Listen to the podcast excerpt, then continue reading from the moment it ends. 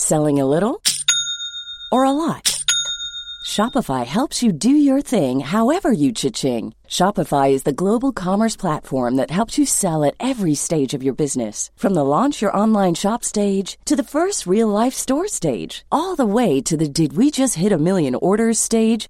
Shopify is there to help you grow. Shopify helps you turn browsers into buyers with the internet's best converting checkout. 36% better on average compared to other leading commerce platforms. Because businesses that grow, grow with Shopify. Get a $1 per month trial period at shopify.com/work. Shopify.com/work. I'm Sandra, and I'm just the professional your small business was looking for. But you didn't hire me because you didn't use LinkedIn Jobs. LinkedIn has professionals you can't find anywhere else, including those who aren't actively looking for a new job, but might be open to the perfect role, like me. In a given month, over 70% of LinkedIn users don't visit other leading job sites. So if you're not looking on LinkedIn, you'll miss out on great candidates like Sandra. Start hiring professionals like a professional. Post your free job on linkedin.com/achieve today. Today's number is 82. That's the number of women that have come forward to say that Oscar-winning producer Harvey Weinstein sexually assaulted them. The list was put together by actor Asia Argento, who is also apparently one of Weinstein's victims. And that list includes Oscar-winning female actors. It includes acclaimed female directors. And it goes all the way down to unnamed female production assistants. Apparently, when it came to working with Harvey Weinstein, no one was safe. Well, no one who didn't have a penis, anyway. That is terrifying. This is the Stream Police Podcast.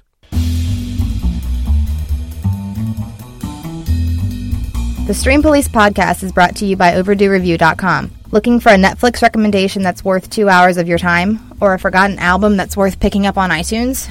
OverdueReview.com is your destination for unbiased, unpretentious, thoughtful opinions on movies, TV, and music from every era.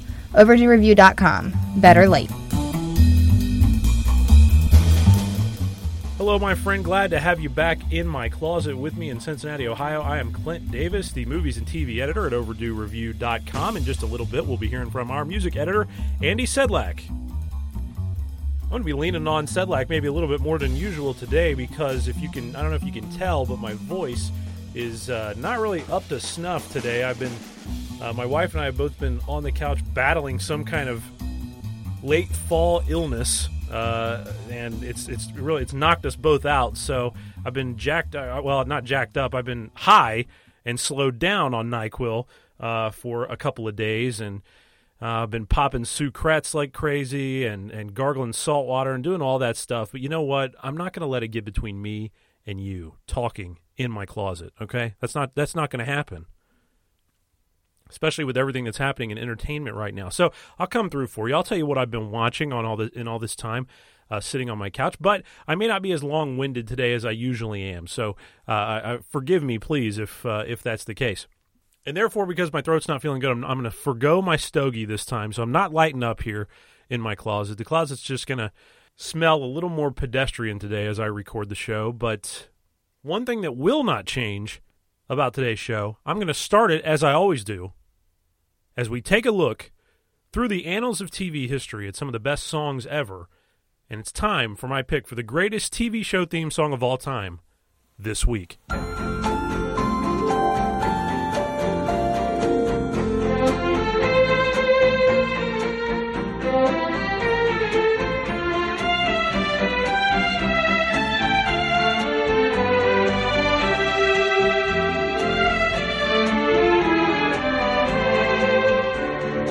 And last time out, since we were starting out October, I decided to pick a very scary, what I consider the scariest TV theme song ever with the Unsolved Mysteries theme. Now that we're pretty much through with Halloween, though, we can get on to, like, the grayer part of fall. The part of fall that's more about, like, the harvest and the weather turning into snow and slush and everything else. And, the leaves really falling off the trees. And we're getting into the true gritty part of fall. So I've decided to choose a theme song that makes me think of autumn more than any other song I've maybe ever heard in TV.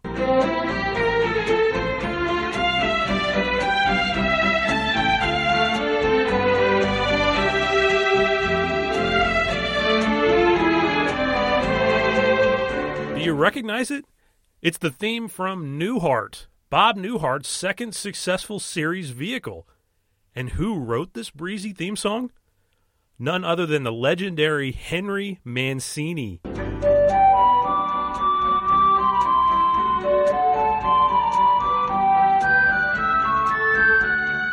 That's right, the immortal Henry Mancini, the same guy who wrote movie themes like Moon River, Days of Wine and Roses, the Pink Panther theme, the Peter Gunn theme. And this is a guy who won 4 Oscars and 20 Grammys in his career. He's the guy who gave us this great theme from Newhart. Doesn't this song just immediately take you to the New England countryside?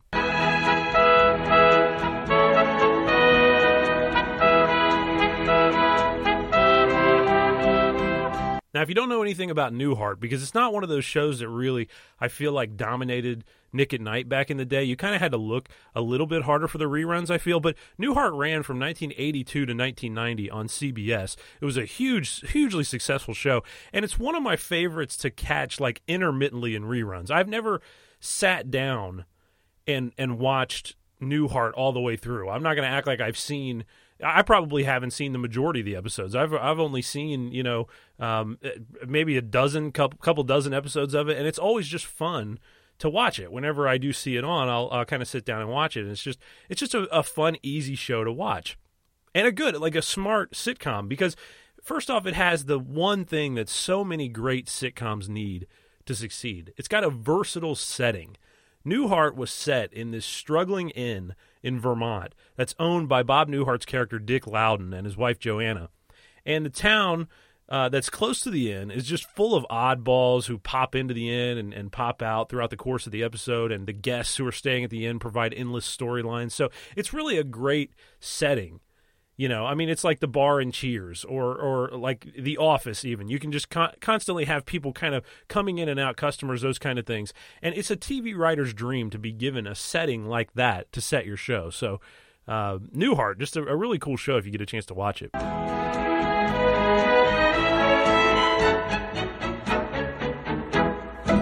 The show ran for 184 episodes during its 8-season run, making it Bob Newhart's most successful series, even over the classic Bob Newhart show in the 1970s. Was its theme song what made it such a fan favorite?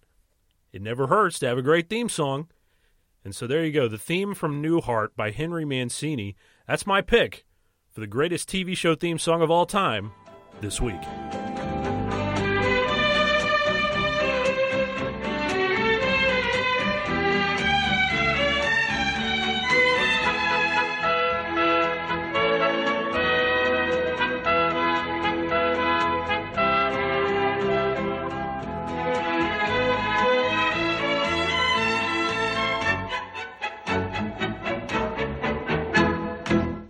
I love that song, man. And it just gets in my head for days on end after I hear it. And every time I catch Newhart, I'm amazed at how good Julia Duffy is in this show as the inn's maid, Stephanie.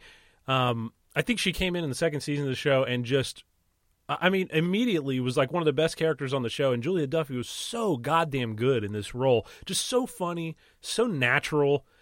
And actually, I was looking into Julia Duffy, and she was one of the finalists to play Diane in Cheers, but ended up losing out that role, of course, to Shelley Long. But I think it all worked out in the end for the best, because her work on Newhart was so good. She was nominated for a bunch of Emmys for it, and she's fantastic in that cast. So just a great kind of her and the back and forth between she and Newhart.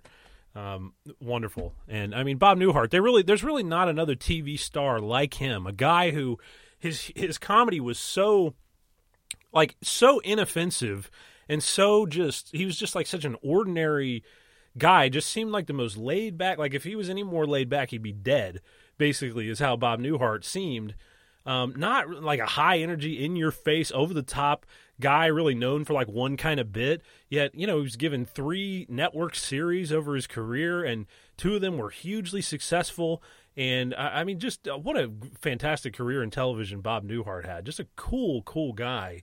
And I really can't think of someone else now that's kind of similar to him in the world of TV.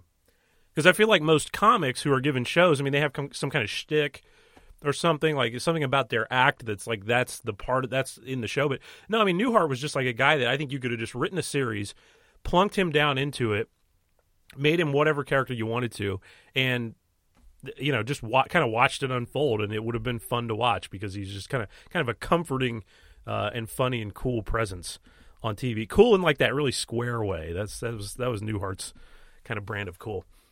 And as I was thinking about Newhart, and I was putting together that segment for the greatest TV show theme song this week, it got me thinking kind of about comfort shows and being sick. You know, thinking about like what shows make me like comfort me when I just want to kind of watch something that I've seen before, and it's not like something that I got to pay really a lot of attention to, or maybe I already know all the jokes, but I just still enjoy watching it. What is that show for you? I mean, that's what sitcoms do so well. I mean, you don't go to dramas. You know, as much as you may love Lost, it's not really like a comforting show. It's way too intense, and it's like you got to pay so much attention to it. You know, I don't go and really watch The Sopranos to feel comforted. You know, I don't watch Oz to feel good about things when I'm feeling sick or down. So, but what I do is I go and I watch my two top picks probably as far as comfort shows. Simpsons will always be number one for me, because I've pretty much seen all the episodes, at least for the first 13 seasons. I know the episodes like back and forth. I've watched them all many times, have them all on DVD. And that's probably the show I go back to the most and that I know the best. You know, I mean, I just always know the jokes. And it's just, and it never stops making me laugh. Seinfeld would probably be my second pick for that because it's so ubiquitous on reruns. I mean, it's on TBS all the time. Just flip on TBS anytime. You'll pretty much get to watch Seinfeld. It's on Hulu now. I've got every season on DVD. Have had them for years.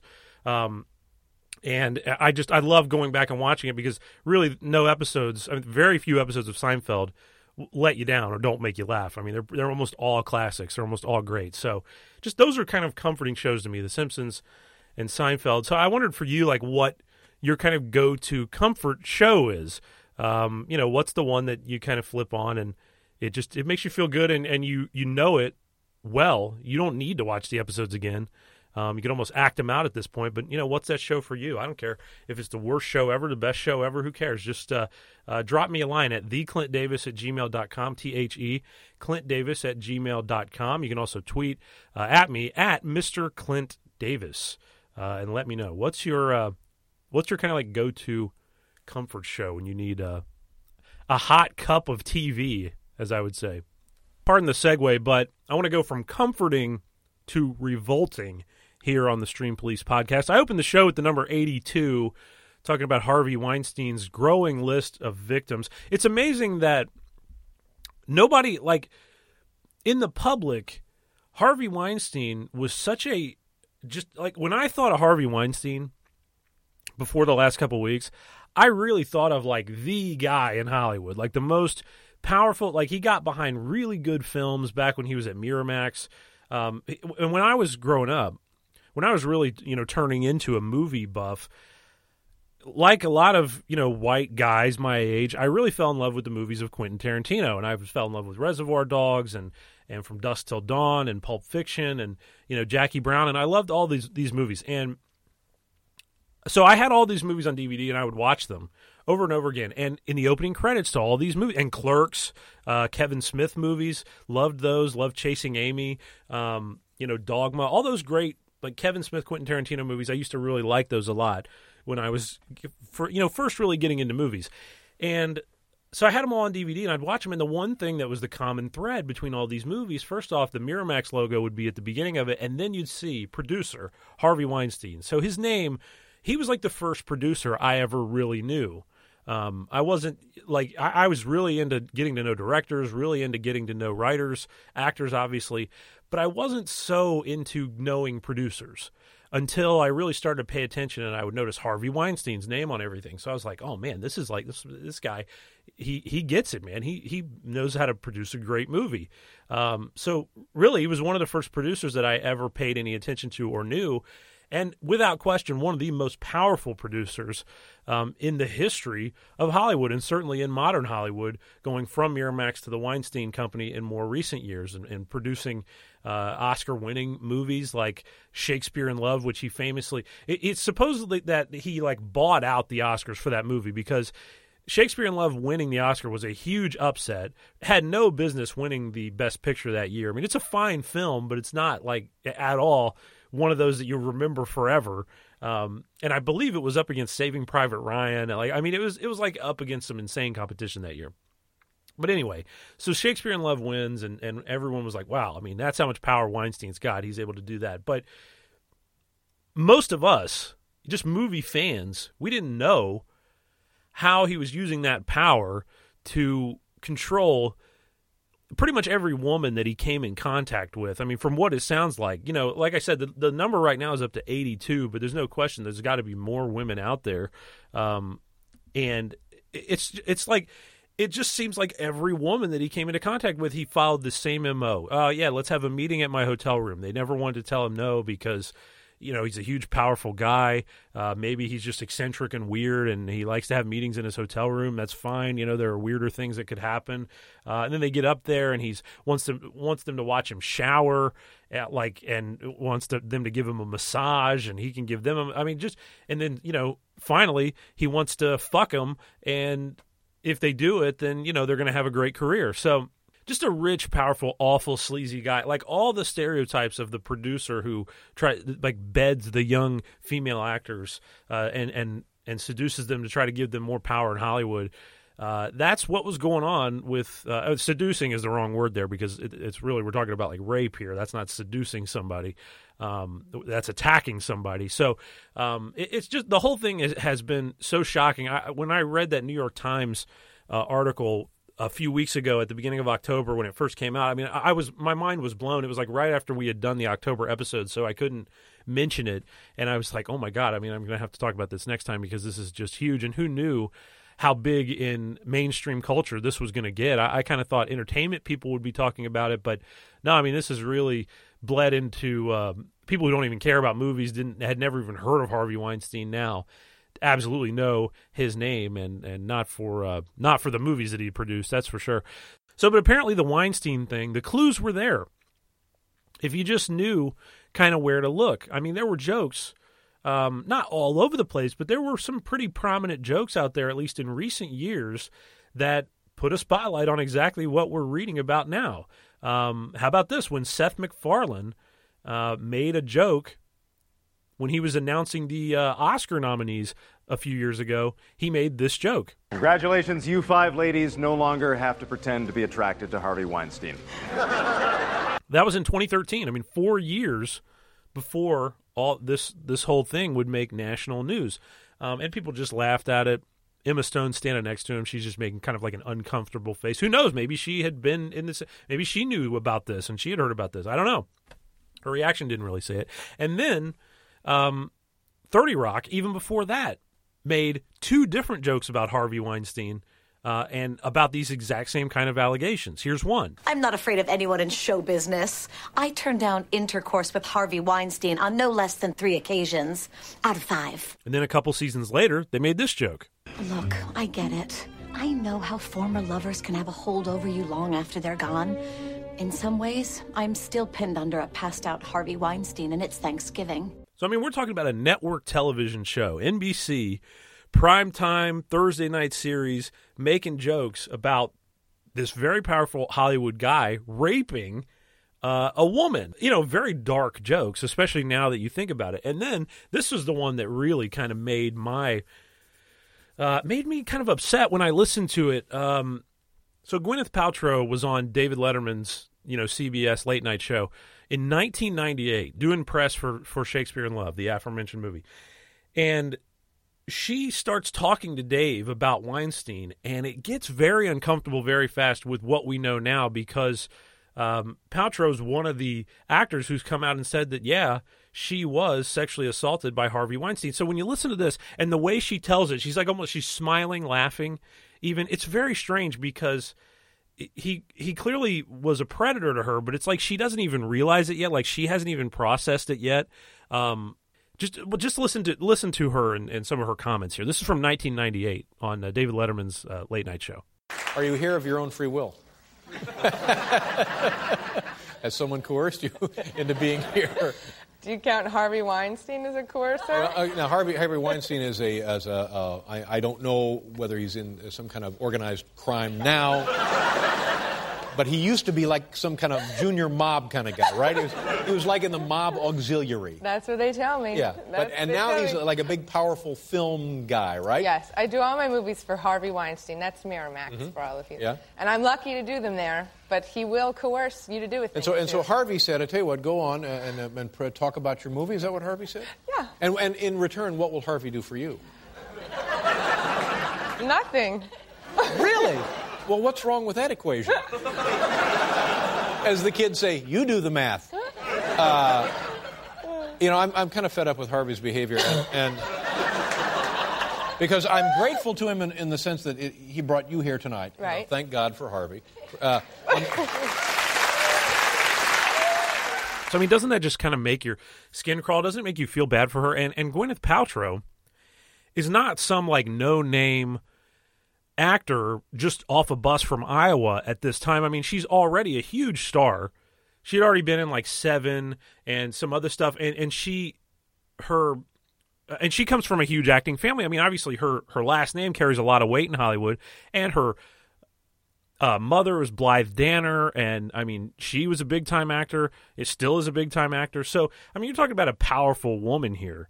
And she was taken advantage of by Weinstein. So, I mean, it's just incredible. And it makes you wonder how many women we've never heard of whose careers never started because maybe they had the strength to say no. I'm not saying that the women were attacked didn't have the strength to say no, but maybe the women who were able to get away were close enough to the door and said no and turned him down and never looked back. Maybe they never got careers. I mean, who knows? So it's just the whole thing when you start thinking about it is just full of like fridge horror, and it just is. It's scary stuff. So I don't know. I guess some of the clues were there. I mean, the whisperings were there anyway, but it just took some time for people to finally come out, and I'm glad now that people finally are coming out. And don't listen to the crap about saying, like, well, what took so long for it to come out? Look, it's out now.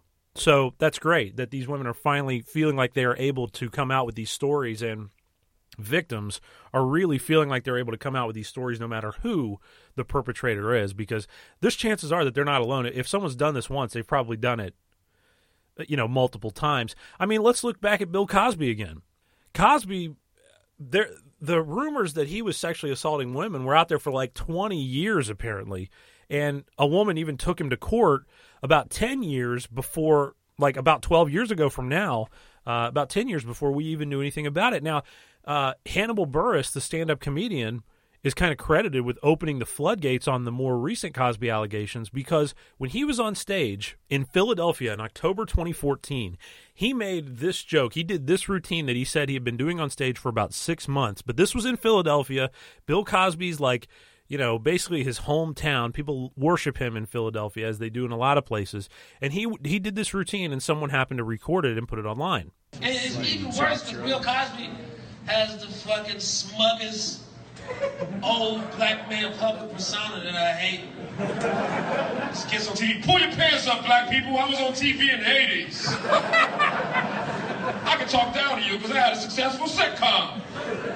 Yeah, it was great women, Bill Cosby, so I gotta raise it down a couple notches. I don't curse on stage. But yeah, you're a rapist, so it'll take you saying lots of motherfuckers on Bill Cosby himself if you weren't a rapist. I've done this bit on stage, and people don't believe. People think I'm making it up. I'm like, Bill Cosby did a lot of rape allegations. No, you do. No.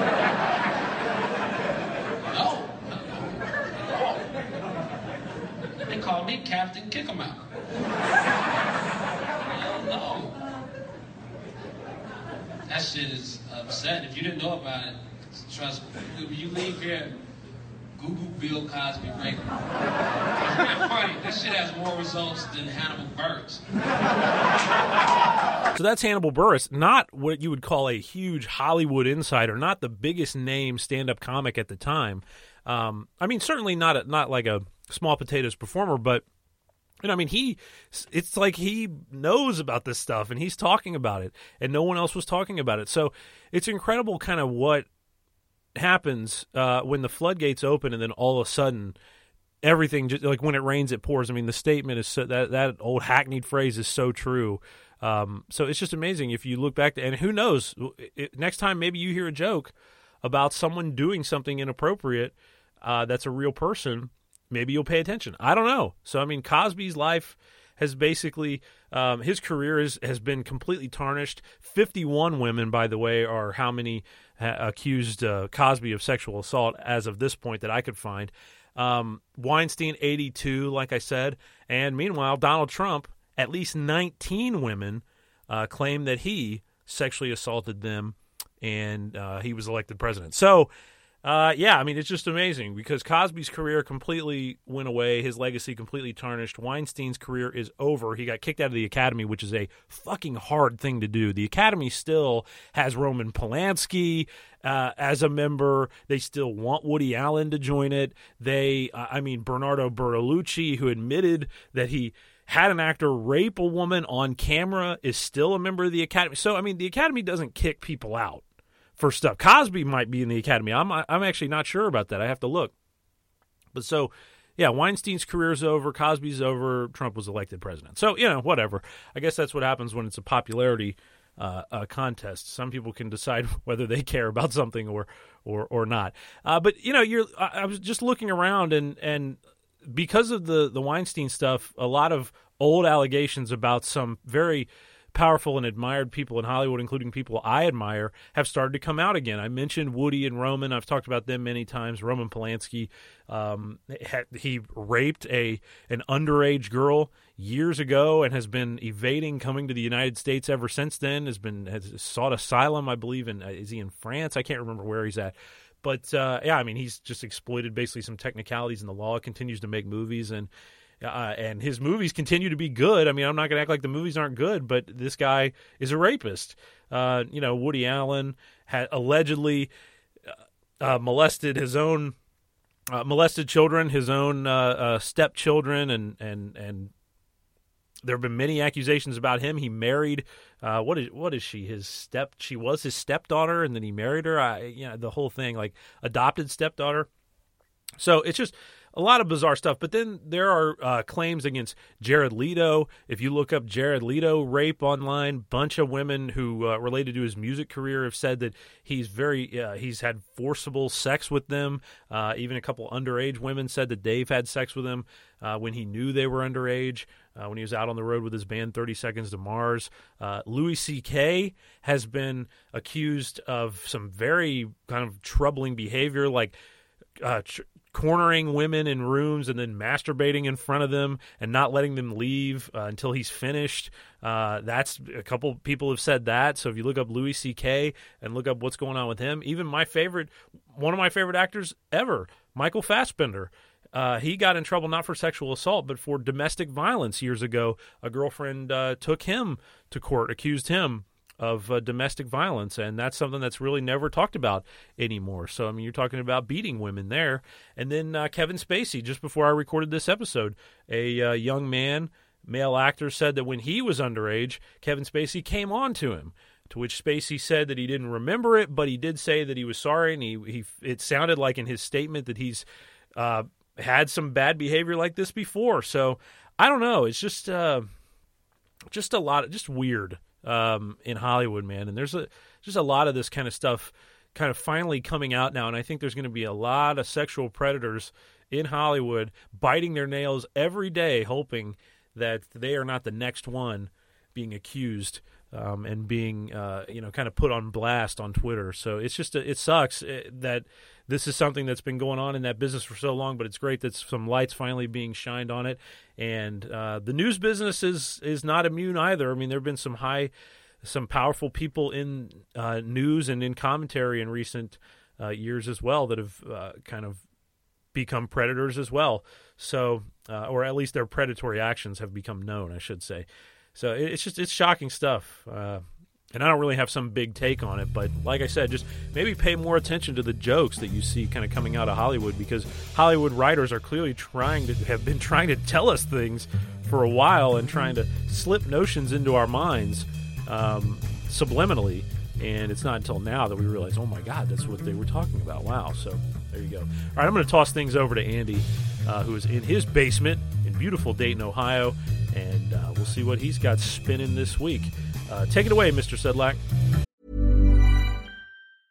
Many of us have those stubborn pounds that seem impossible to lose, no matter how good we eat or how hard we work out. My solution is PlushCare. PlushCare is a leading telehealth provider with doctors who are there for you day and night to partner with you in your weight loss journey. They can prescribe FDA-approved weight loss medications like Wegovy and Zepbound for those who qualify.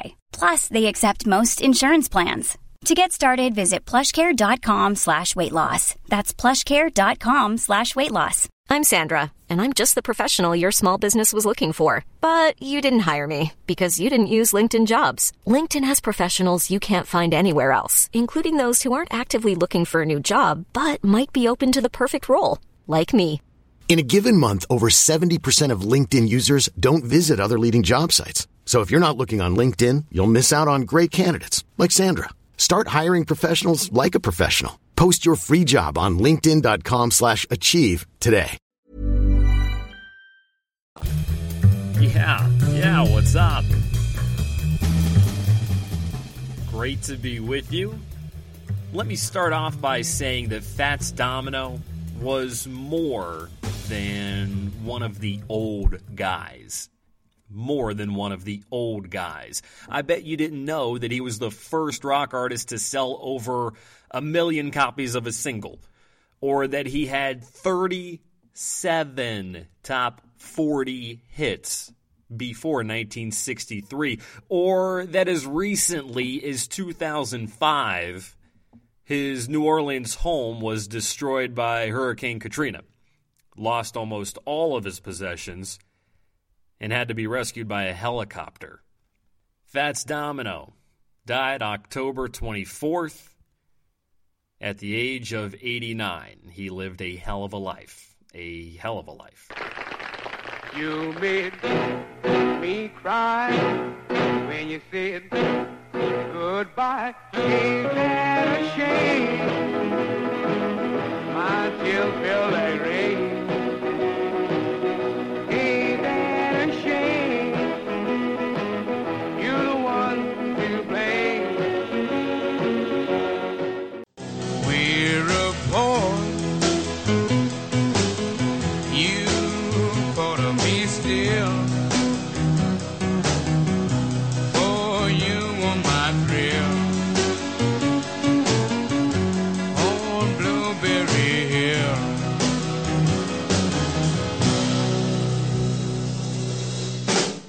My name is Andy Sedlak. I'm the music editor for OverdueReview.com. Do me a favor and hop on over to the website. I've got a new review up of an album by Roy Orbison. Came out in the late 70s. It is significant in a number of ways, not the least of which was that it was his last solo record to come out before he died. So go ahead and give that a look. And hey, let me give you guys a quick thank you. You know, last time out, I sort of put my notes aside and just sort of talked about Tom Petty. I found out earlier in the day that he had died, so I was still very much reacting to the news.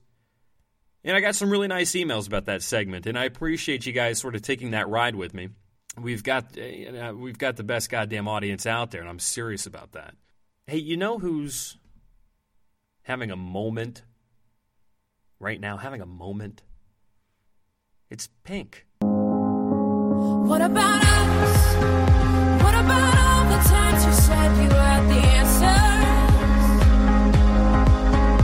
What about us? What about all the broken happy ever after? That's called What About Us. Came out, back in August. Up to number 13 on the Hot 100. You hear it everywhere. It's protesty. It's protesty, but it's not preachy. And I got to be honest, I turn it up whenever I hear it. What about us? What about all the times you said you had the answer? She's got a new song out that features Eminem. All this from a new record called Beautiful Trauma. Beautiful Trauma. It's already the highest selling album by a female artist since Beyonce came out with Lemonade. And it's already double platinum. I'm talking about Pink's record. It's already double platinum in Australia, which is telling because the Australian market is one that the music industry covets. It's a great country for music fans, and the Aussies are eating this up. Though I'll come clean, you know, I'm not a Pink fan. Never cared for either her snotty persona or like the self-empowerment stuff. And I'm not saying I'm anti-self-empowerment. I'm just saying I didn't like the way she did it. Get the party started. So what? Perfect. Raise Your Glass. In my opinion, all those songs sucked. But it's insane. It's insane how long she's been around. Can't Take Me Home. First record came out in 2000. In 2000. In the middle of that bubblegum pop explosion from 98 to 01. That's 17, almost 18 years ago, folks. And who would have predicted at that time that Pink would outlast some of those other groups? I mean, the Backstreet Boys are now grateful to get a guest spot on a Florida Georgia Line song. Christina Aguilera hasn't had a hit in a good decade.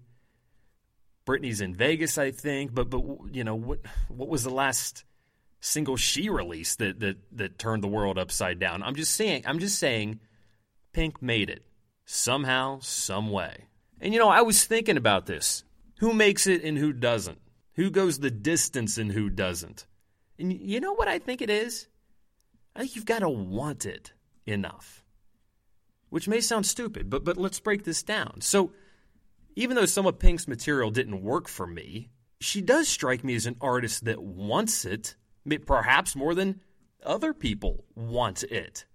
One critic at one point called your music tough chick music. In a box of crayons, that's probably one color. Because some people think I'm a tough chick. Some people think I'm the gooeyest, most sensitive, little, delicate bird they've ever met in their life. So it just depends on the day. Wanting it isn't the secret to success. Plenty of people have found success without being in love with the process. But wanting it might be the secret to longevity. Could be the secret to longevity. They asked Keith Richards once why he's still playing music. It was probably the zillionth time he's been asked that question, but his answer was remarkably candid. He said it's the only thing he knows how to do, and it's the only thing that he wants to do. There's a lot to be said when the craft and not fame or money or the things that may come along with those bonuses is one of the pillars of your life. It's admirable. And it must be extremely frustrating at times. Because as far as material things go, they only go so far. In Pink's case, she is a writer. I don't really get into her Cirque du Soleil type of performances, but she is a performer doing things that are different. And after almost 20 years, I'm starting to realize that Pink is one of those artists who just wants it. And she's poised to cover some major ground with this new record. It hasn't been out that long. So here's a question, my friends. Does Pink make it into the Rock and Roll Hall of Fame? Again, it's been almost 20 years since her first album. It's got to be 25 for an artist to be eligible. The new record's gotten pretty good reviews, so she's kind of got critics in her corner. Do you ever think about that? Who from that 99 through 01 time period makes the Hall of Fame? And in my case, that's roughly when I was in junior high. So let's look at the bands from my middle school days. Creed, no, not Hall of Fame worthy. NSYNC, no. Backstreet, Britney, Christina, Papa Roach, Smash Mouth, LFO, Three Doors Down, Maya, Ashanti, Kid Rock, Puff Daddy, Lou Bega, TLC, Savage Garden, Monica, Sugar Ray, Korn, Enrique, Goo Goo Dolls, S Club 7, Macy Gray, Mandy Moore. You hear any Hall of Famers in that bunch? Pink has as good a shot as anyone. Somebody has to represent the era. Somebody from my junior high days will be in the Hall of Fame. Pink could be the one. Tell you what, shoot me an email. Tell me who do you think gets in from that time period. Again, we're talking about 98, 99 through 01, 02. My email address is sedlakjournal, S-E-D-L-A-K, the word journal all squished together at gmail.com. Look, we don't talk about country music enough on this show. I'm a fan of country. Clint is a fan of country. And I want to acknowledge the 25th anniversary of George Strait's Pure Country. I cross my heart and promise to give all I've got to give to make all your dreams come true. In all the world, you'll never find a love as true as mine. I bet you didn't know that the one and only Colonel Tom Parker recommended George Strait for the starring role. In the movie, he plays a kind of like a disillusioned country singer. The character Strait plays doesn't like sort of arena rock production and country music. He's a little burnout, and that's kind of how Strait felt in real life. So there were some parallels there. The soundtrack album came out in 1992, became the biggest seller of his career. Pretty significant for a guy who's often referred to as the king of country. In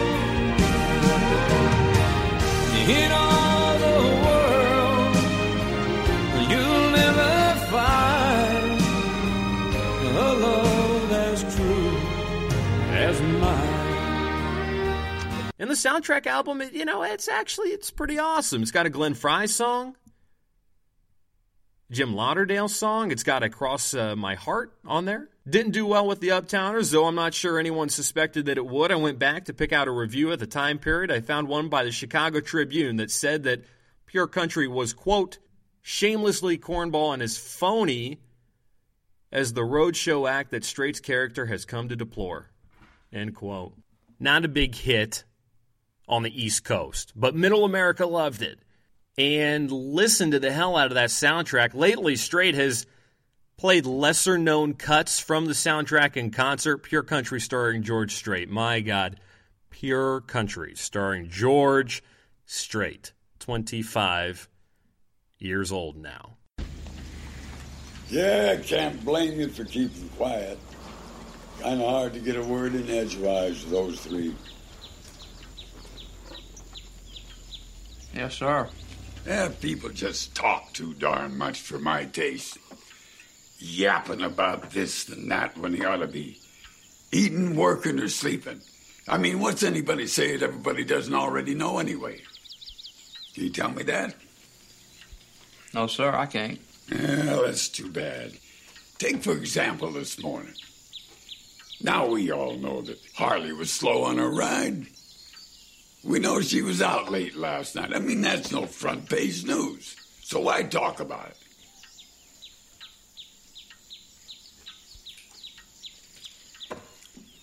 I guess I see what you're saying. You guess. Never guess. You gotta know. I mean, you gotta know what you're doing. Because if you guess, you're leaving yourself wide open to suggestion. And that, to my mind, is what's wrong with this whole country. I mean, it's going straight to hell. Everybody's open to suggestion.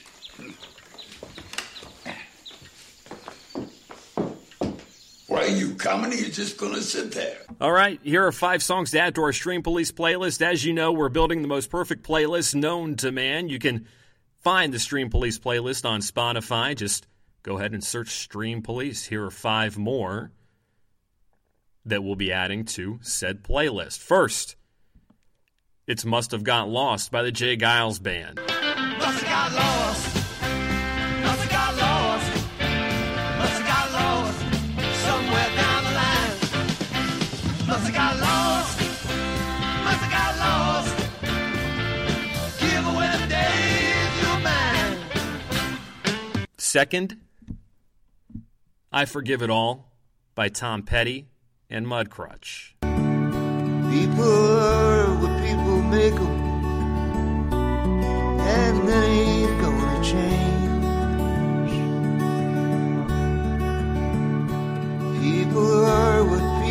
take 'em. That ain't gonna change. There ain't nothing you can do, nothing you can rearrange. But I forgive it all, I forgive it all.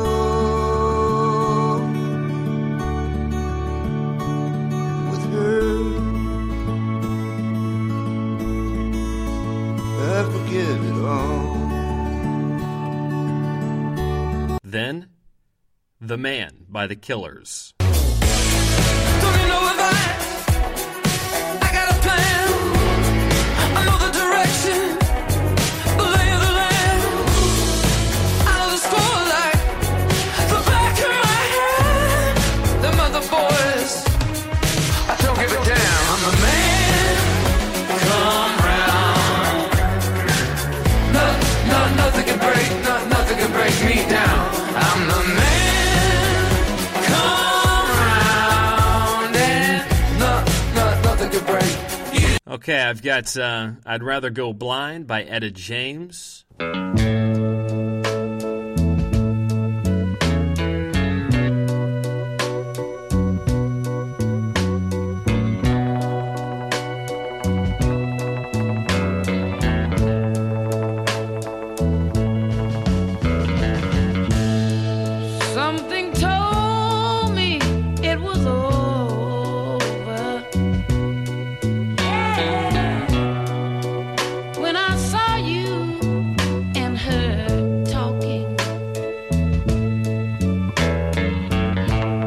Finally, it's Just Another Love Song by the Allman Brothers.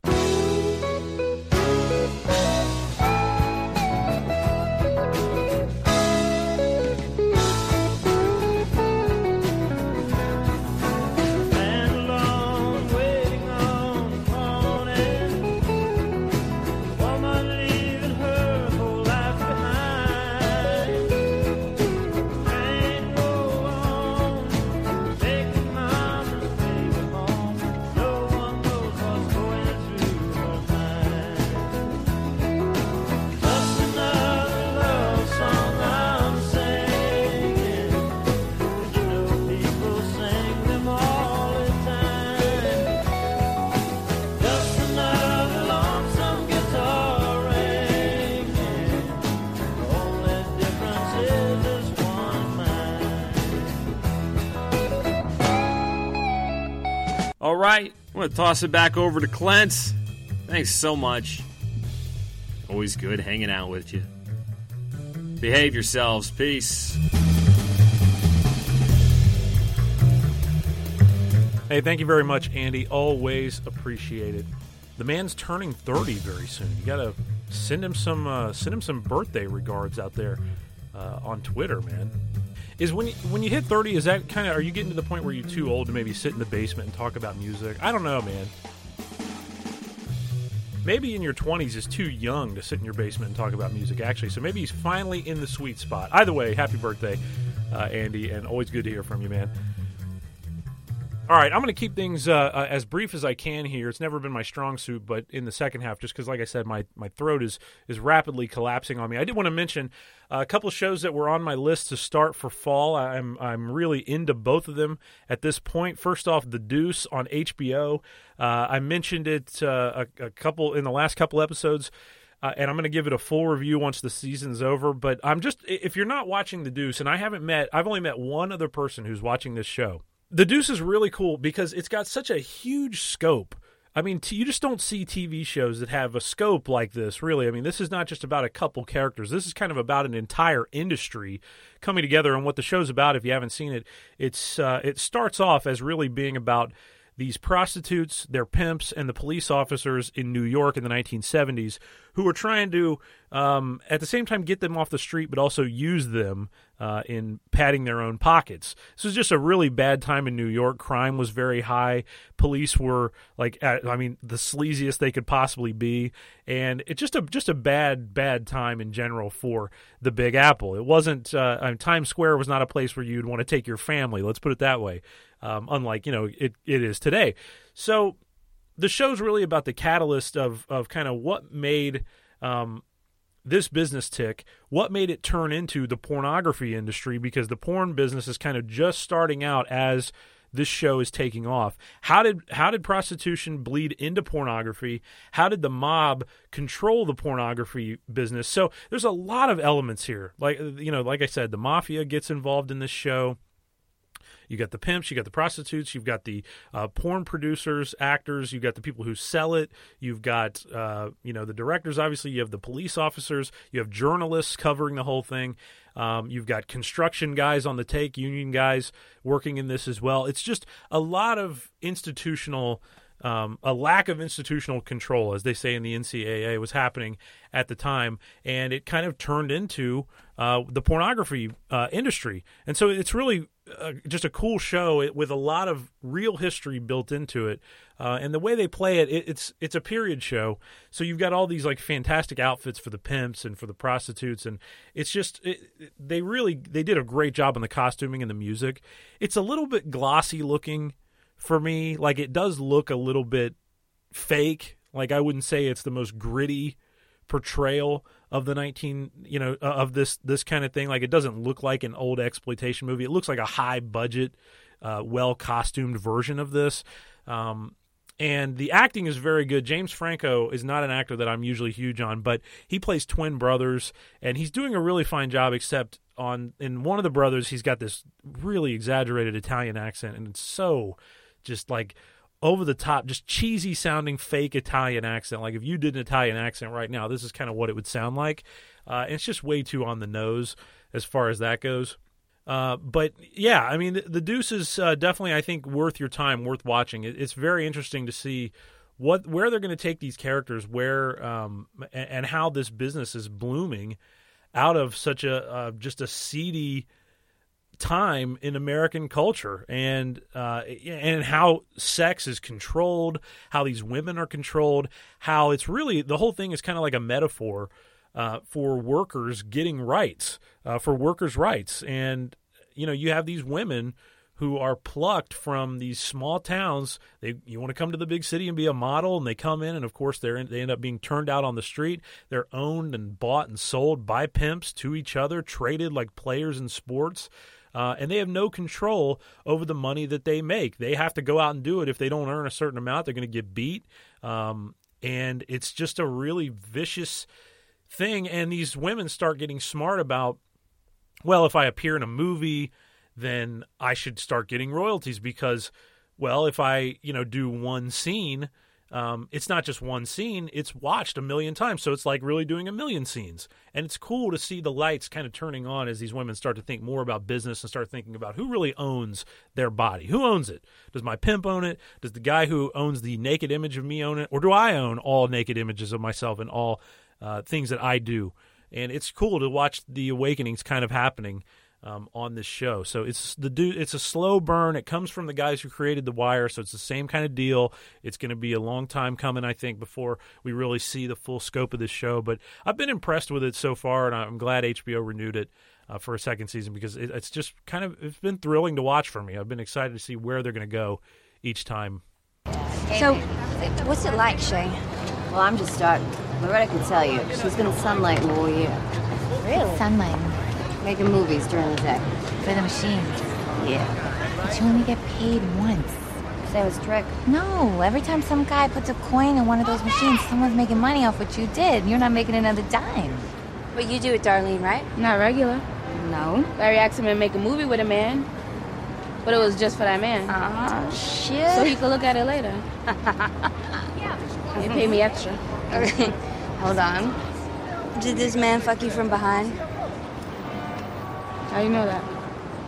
Bernie said he saw it at that Mooney's. Nah, No, that can't be. What Bernie said. Well, I'm going to see about that right now. So that's The Deuce, and that is on Sunday nights on HBO. Another show from my list that I've really finally gotten into here in the last couple weeks is Mindhunter on Netflix. Told you I was very excited about this one because I'm a big David Fincher fan, and I loved his movie Zodiac is one of my very favorites of crime cinema of the last 30 years. And this show is very much like, it looks like Zodiac. It's set in the 70s. It's about the earliest criminal profilers in the FBI, like the guys who invented criminal profiling. I mean, the term serial killer doesn't even exist in this show because no one had come up with that term yet. They hadn't coined it. So they don't really have a term for these guys. And the idea that criminals are bred and not born is a very new and crazy radical concept that these two guys in the show are trying to spread around to police officers around the country, and it's fun to watch them. They get to solve a few crimes as well, and also interview real-life killers who are brought to life in the show. So it's a very creepy show. It's got a lot of really dark stuff. It makes you think about how these guys view women, how they view sex, and it's just kind of sickening, man. I mean, this is taking it to this takes the kind of behavior that we see from guys like Weinstein and Cosby and takes it to the furthest extreme that it can possibly go. I mean, not just drugging and raping women, but we're talking about dismembering them, killing them, putting their bodies on display to teach society a lesson, to teach them a lesson. I mean, it's just it's sickening stuff. I got to say, though, I wasn't really into Mindhunter until about the fourth episode. So if you find yourself watching it and you're kind of like, well, what the hell's the point? What's really, like, why am I watching this? When it got to the fourth episode, the hook was set in my mouth, and I was good to go, because it turns a little bit more procedural once it gets to the fourth episode, as they start investigating this killing of a young woman in Pennsylvania and really getting into the psychology of what these killers do and how a community doesn't want to believe a killer could come from one of their own because, well, hey, I knew him his whole life and he was normal, and all that stuff we hear now. Apparently back then people didn't realize that that's how criminals could be. They thought they just walked around and it was obvious that they were killers to everyone from day one. So Mindhunter right now is streaming for you on Netflix, and it's a 10-episode first season, so I'm interested to see where this season's going to go. The psychology of it is interesting to keep up with. I kind of said that I thought it looked like Hannibal. It's not really like Hannibal so much now that I've really watched it, but I do have a feeling that the main character, a guy named Holden Ford, played by Jonathan Groff, who's this Broadway guy, and he did the voice of Kristoff in Frozen, is probably the biggest thing that you would know him from. He, to me, is kind of feeling a little bit like Will Graham, like maybe he could see himself identifying with these killers, but I don't know. It's all based on real life stuff, so I'm not sure how far that's going to go. But yeah, so Mindhunter right now is on Netflix, and if you're looking for something dark to watch, this is a good nighttime watch. Check it out. It's probably a good one to watch alone, too. You see, Bill, I knew a week before she died I was gonna kill her. She went out to a party. She got soused. She came home alone. I asked her how her evening went. She just looked at me. She said, for 7 years, she said, I haven't had sex with a man because of you, my murderous son. So I got a claw hammer and I beat her to death. Then I cut her head off.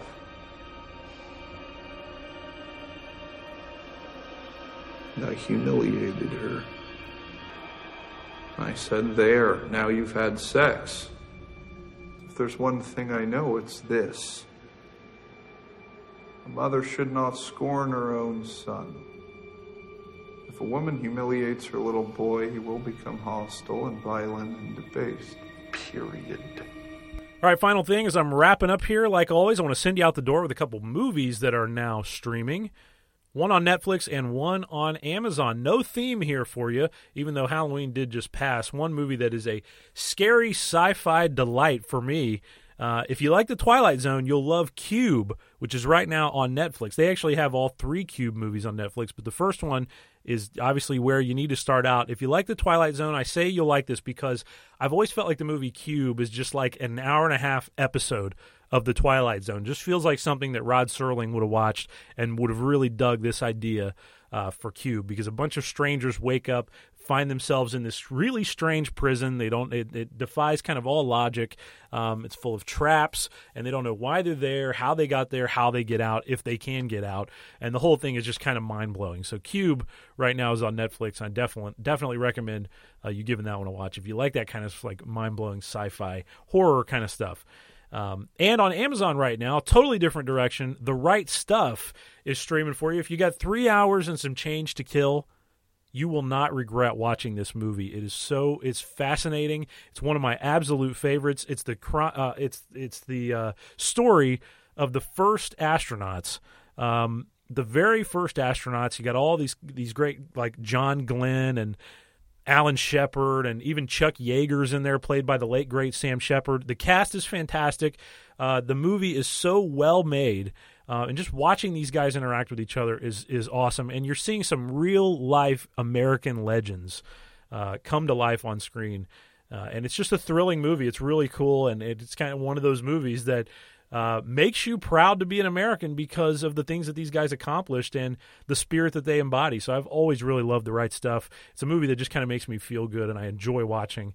So if you want to check that one out, it is right now on Amazon, and I think you'll love it. I recommend The Right Stuff to anybody that I get a chance to recommend it to. And it's not just a man's movie, all right? The cast is pretty much all men, but you know, don't get past that. Give it a watch. This is one of those movies that's beyond gender. All right, that's going to do it. Hopefully my throat heals up before the next time we speak, my friend.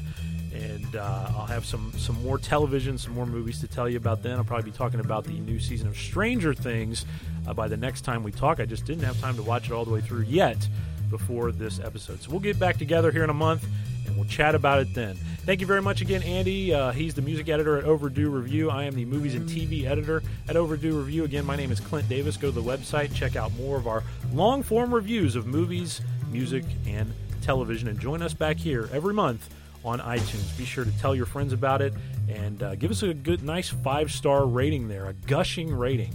If you haven't already, we much appreciate it. All right, that'll do it. Until next time, my friend, stream on.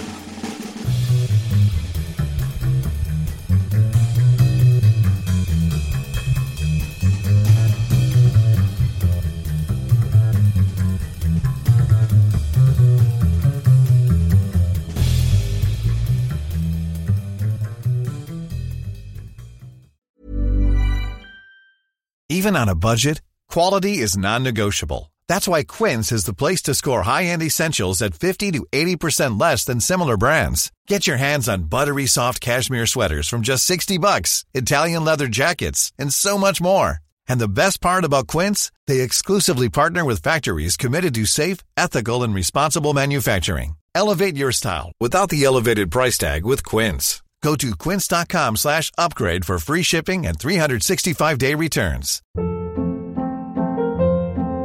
Hold up. What was that? Boring. No flavor. That was as bad as those leftovers you ate all week. Keke Palmer here. And it's time to say hello to something fresh and guilt-free. HelloFresh. Jazz up dinner with pecan-crusted chicken or garlic butter shrimp scampi. Now that's music to my mouth. HelloFresh. Let's get this dinner party started. Discover all the delicious possibilities at HelloFresh.com.